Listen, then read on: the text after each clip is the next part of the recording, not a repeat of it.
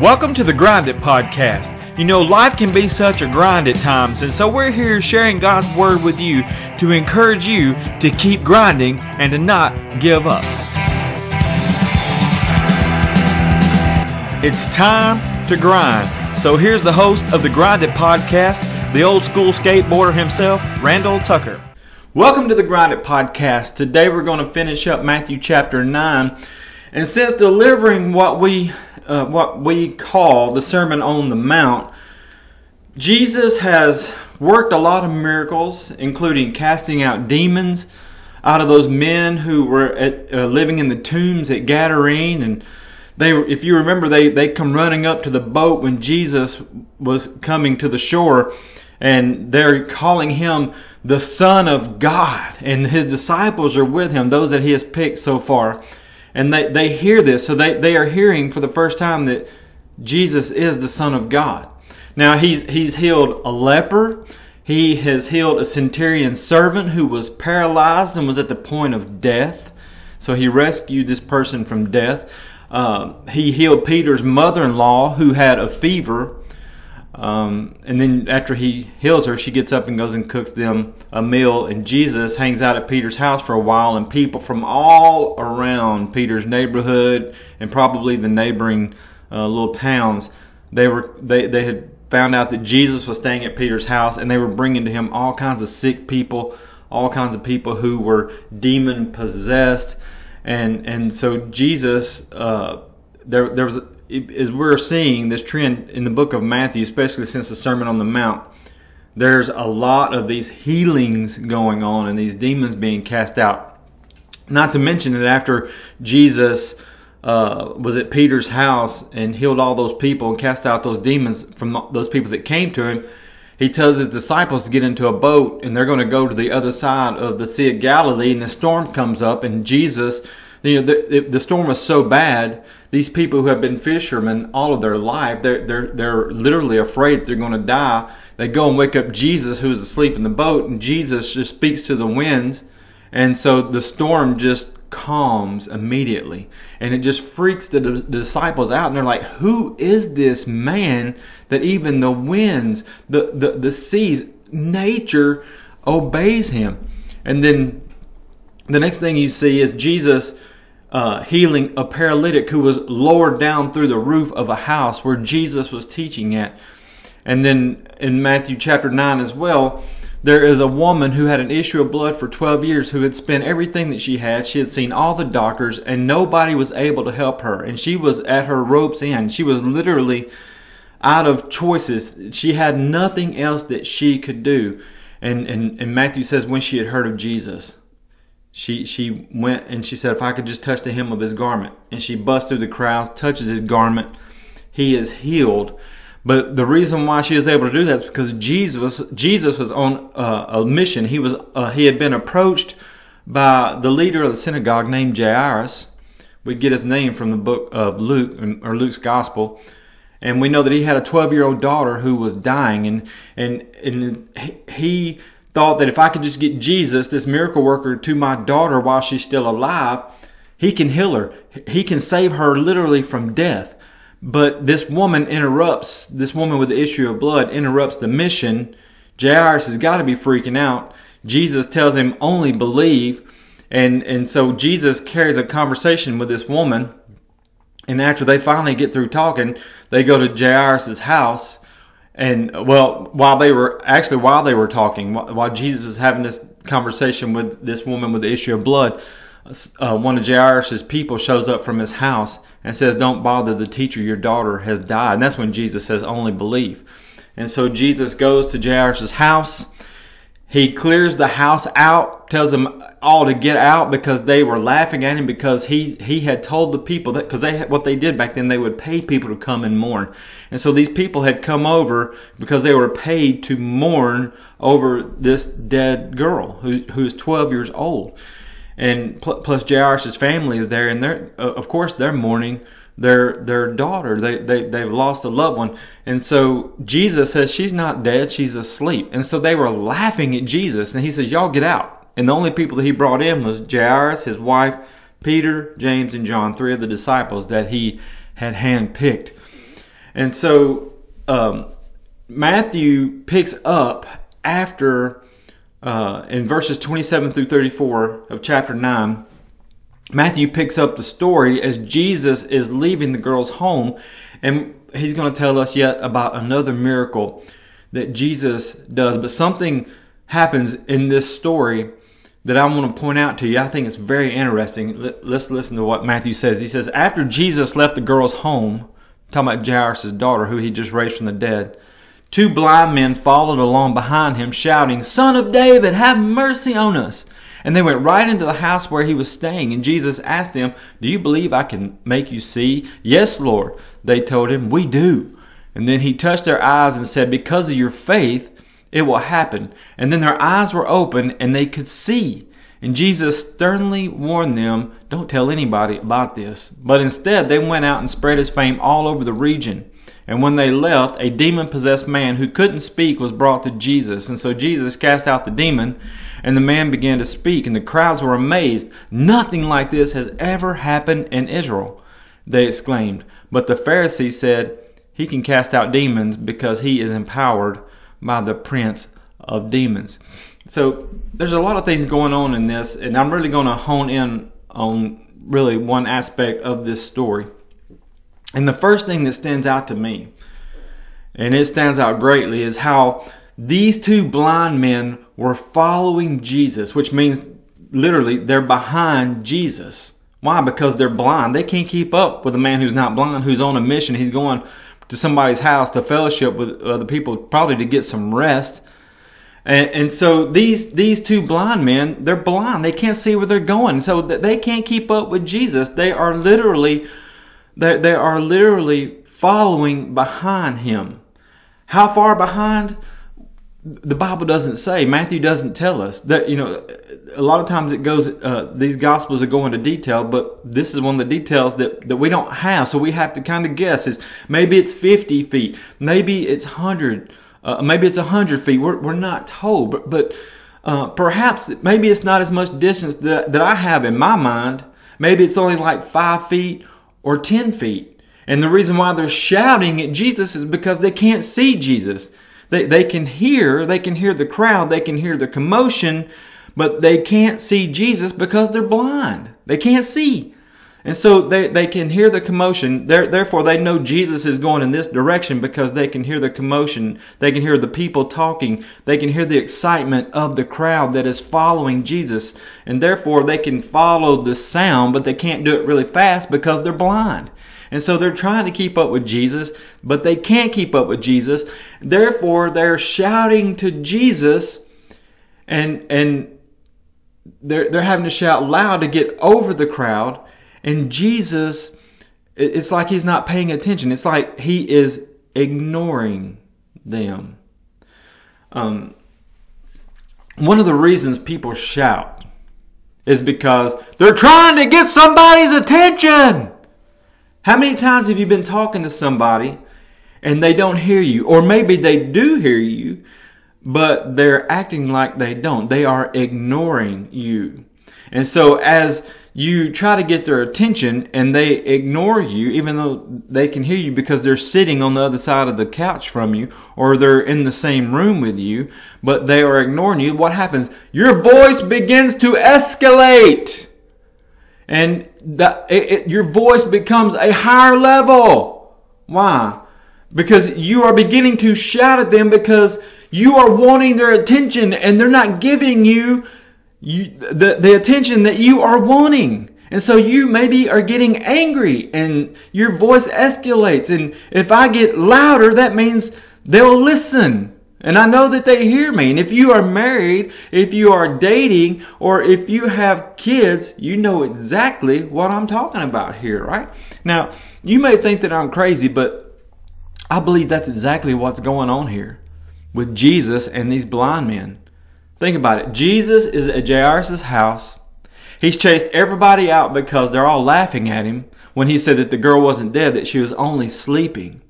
And I believe they left that house, Jairus' house, those people, when Jesus threw them out because they were laughing at him, And I believe they went around telling people, can you believe what this man's doing? He, we know for a fact this girl is dead. We know there's no heartbeat. We know there's no breath in her lungs coming out of her nostrils. We know for a fact that she is dead. And he's trying to say that, that, that she's asleep. They haven't never seen anybody raised from the dead. This was the first time that Jesus had raised somebody from the dead. And Jesus says she's asleep. And they're laughing at him. He says, get out.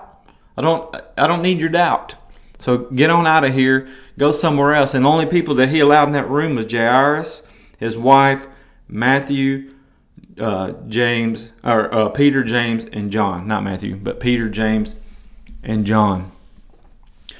Um, and so I believe they left the house and they told the people what was going on. And like always, a crowd had gathered around where Jesus is at. Because after all, Matthew does say word spread about what happened at Jairus' house like wildfire.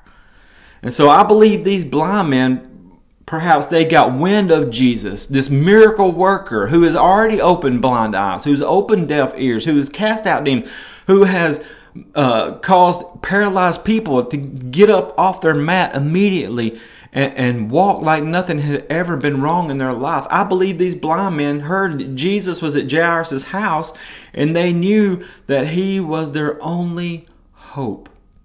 And so that they could just get to Jesus, they could be healed and they would be able to see maybe for the first times in their in their life. But they're slow because they, they can't travel very fast. And, and so by the time that they get to Jairus' house, Jesus is leaving. And like I said a while ago, they, they can't see Jesus, but they can hear and they can hear the commotion. They can hear all the talking from the crowd that is following Jesus. And they realize, hey, this guy's, he, he's no longer at this house. We, we got to catch this guy. We got to follow him. And so they follow the sound of the crowd. They are trying their best to follow Jesus. And as they are following Jesus, they're yelling, they're screaming, they're shouting because they're desperate. They are desperately begging for mercy, shouting his name, Son of David. We know who you are. We know you're the king that is coming to sit on the throne. We know that you are the Messiah. This is what this is what they're saying. We know that you are here to deliver us. We know you are the one. We know that you are the miracle worker. They're using flattery to get his attention. And they're shouting his name, Son of David. And they're desperately pleading for mercy. They don't say, Hey, heal us. We want to see. They're saying, Hey, have mercy on us. And there, there's something special about this story because hundreds, if not thousands of people have been coming to Jesus since we started the book of Matthew. And they're, they're wanting a healing. I mean, they, they are literally coming to Jesus for one thing. That's because they're sick and they want to be healed because they want to be made well. They want to be whole again. They want to live life as normal as they can. They're tired of hurting. They're tired of putting up with whatever sickness they have, whatever disease they have, and they know Jesus can heal them, so they come to Jesus for a healing. Or they come to Jesus to have this demon cast out. And Jesus healed every one of them instantly. But this story, it's it's a little different. And Jesus does end up healing, well, spoiler alert, he does end up healing these two blind men, but something takes place before the healing, and that is the pursuit. Matthew says after Jesus left the girl's home, after he left Jairus' house, after he raised that girl from the dead, two blind men followed along behind him, shouting, Son of David, have mercy on us. And they went right into the house where he was staying, and Jesus asked them, Do you believe I can make you see? This tells me that Jesus left Jairus' house and he went to someone else's house and he did not stop to take care of these blind men's needs. He didn't. He kept walking and they followed, shouting. And Jesus arrives at the house where he's staying, opens the door, or the people, he knocks on the door and they let him in, whatever. But he goes inside the house, shuts the door behind him, and begins to fellowship with those people who were in the house, leaving the blind men still on their journey somewhere down the road right? And so these two blind men who were way behind because they, they had to walk slowly, they can't see where they're going. They couldn't keep up with Jesus. They couldn't keep up with the crowd, but they knew the direction and they, they could hear the crowd maybe outside of the house where Jesus is at. So they knew where to go because they were following the crowd and the noises.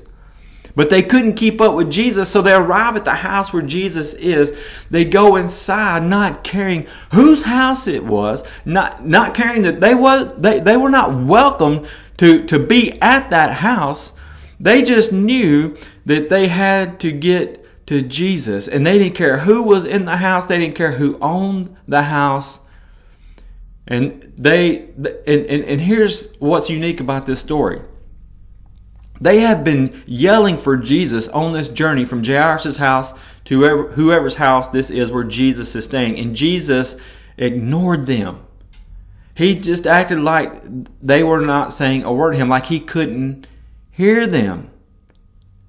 And, and when they come inside the house and they find Jesus, Jesus asks them, they don't, they don't say to Jesus, hey, we want to see, big fella.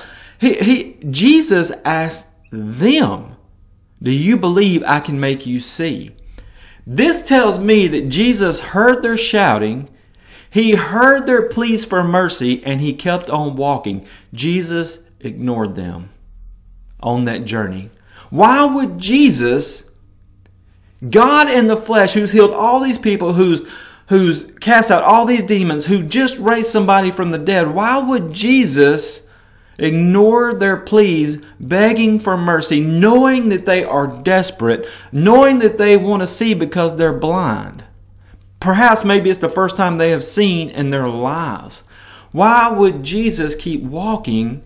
Why would Jesus just keep ignoring these blind men as they desperately cry out to him to have mercy on them and not heal them immediately. Jesus could have stopped dead in his tracks and healed those two blind men, but he didn't. Why didn't he? And I believe it's all about the pursuit. It's all about the pursuit. Remember what Jesus said in the Sermon on the Mount? Back in Matthew chapter 7, verses 7 through 8. And remember, he is talking to his disciples. A crowd had gathered on the mountainside, but Jesus is literally talking to his disciples. He's teaching his disciples. And one of the things he tells them in Matthew 7 7 and 8 is to keep on asking. And he says, You will receive what you ask for. Keep on seeking, and you will find what you're looking for. Keep on knocking, and the door will be, not maybe, but will be opened to you.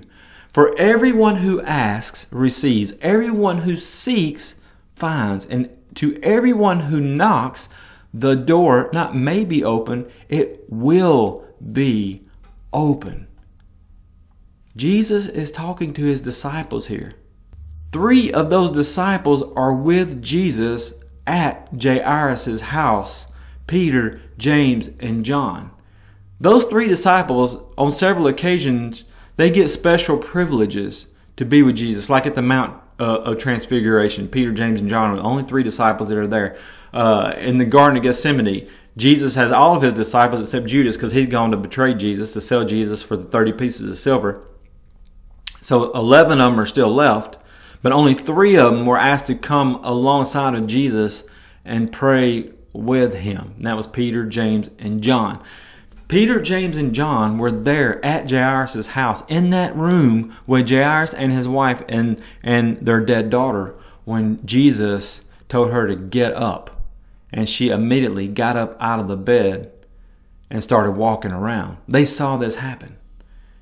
And, and they are with Jesus as he is traveling to this house to where he is staying they hear the blind men yelling for Jesus, crying out, Son of David, have mercy on us. They're shouting as loud as they can shout. Maybe they're getting hoarse from all the shouting that they're doing because Jesus seems to be ignoring them. And, and so, what we have seen on, uh, or since the Sermon on the Mount, is Jesus has given his disciples directions on how to be righteous right? According to God's standards and not the religious leaders, and how that their righteousness must exceed that of the Pharisees and the religious leaders if they want to get into heaven.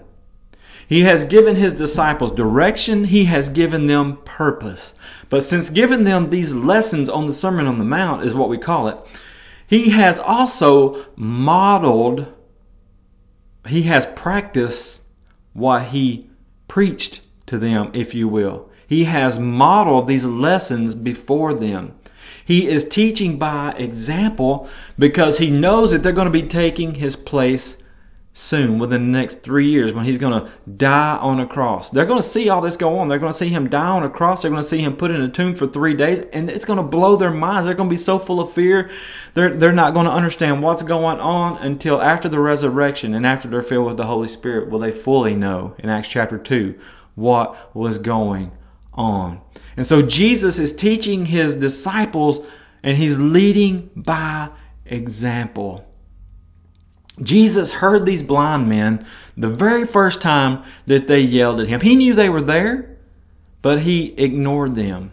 He already knew before they ever told them what their need was. He knew what their need already was, that they wanted to see. He knew they were blind. He knew they were begging for mercy. But I believe that Jesus is teaching his disciples a lesson, and that lesson is the pursuit to endure, to not give up, to keep on pursuing God, even if it seems like He does not hear you. Even if it seems like God is ignoring you. Keep on asking. Keep on seeking. Keep on knocking. And here they see that taking place with these blind men and with Jesus. And it will be a great lesson for them because as I said a while ago, in, in, in, in the not too far future, in just a few years, their faith is going to be so greatly challenged when Jesus is nailed to that cross and placed in that tomb for three days. And you know what? It's a great lesson for us as well. Because God wants our hearts. He wants us, you and me, to desire Him, to yearn for Him, to burn with passion for Him. And there's all kinds of verses about this, and I'll share some with you here in just a second. But it, it's it's much like when when you are dating your spouse. It, it it's all about the chase. The chase is exciting, um, especially if you're a, a, male chasing the female, because males we have this nature about us that we we like to hunt. Maybe you don't physically like to go out there and kill animals, but but you you like a challenge. And, and and it's just built inside of us that we have this competitive nature and and we like that pursuit. We like to conquer things. And and and we were trying to conquer if you will. We were in pursuit of our mate and and and so the chase begins and we we do all this stuff kind of like those those blind men who were following Jesus. They're chasing Jesus. They're pursuing Jesus and they're yelling at Jesus and they're flattering Jesus. You son of David. You know, they're, they're, they're calling him by name. We know who you are. Have mercy on us. We're telling you this is what we want. Have mercy on us. We're flattering you and, and this is what we need. We, we did the same stuff when we, per, when we were pursuing our spouse, when we were pursuing our girlfriend, when we were pursuing our boyfriends. We do all this stuff that is screaming, that is shouting, hey, pay attention to me. You have something I need. And so we shower them with gifts and we, we, we buy them their favorite things and we listen for, for what they like and what they want. And we, we steer them in that direction. We, we tell them all of these things that we think they want to hear and that will impress them.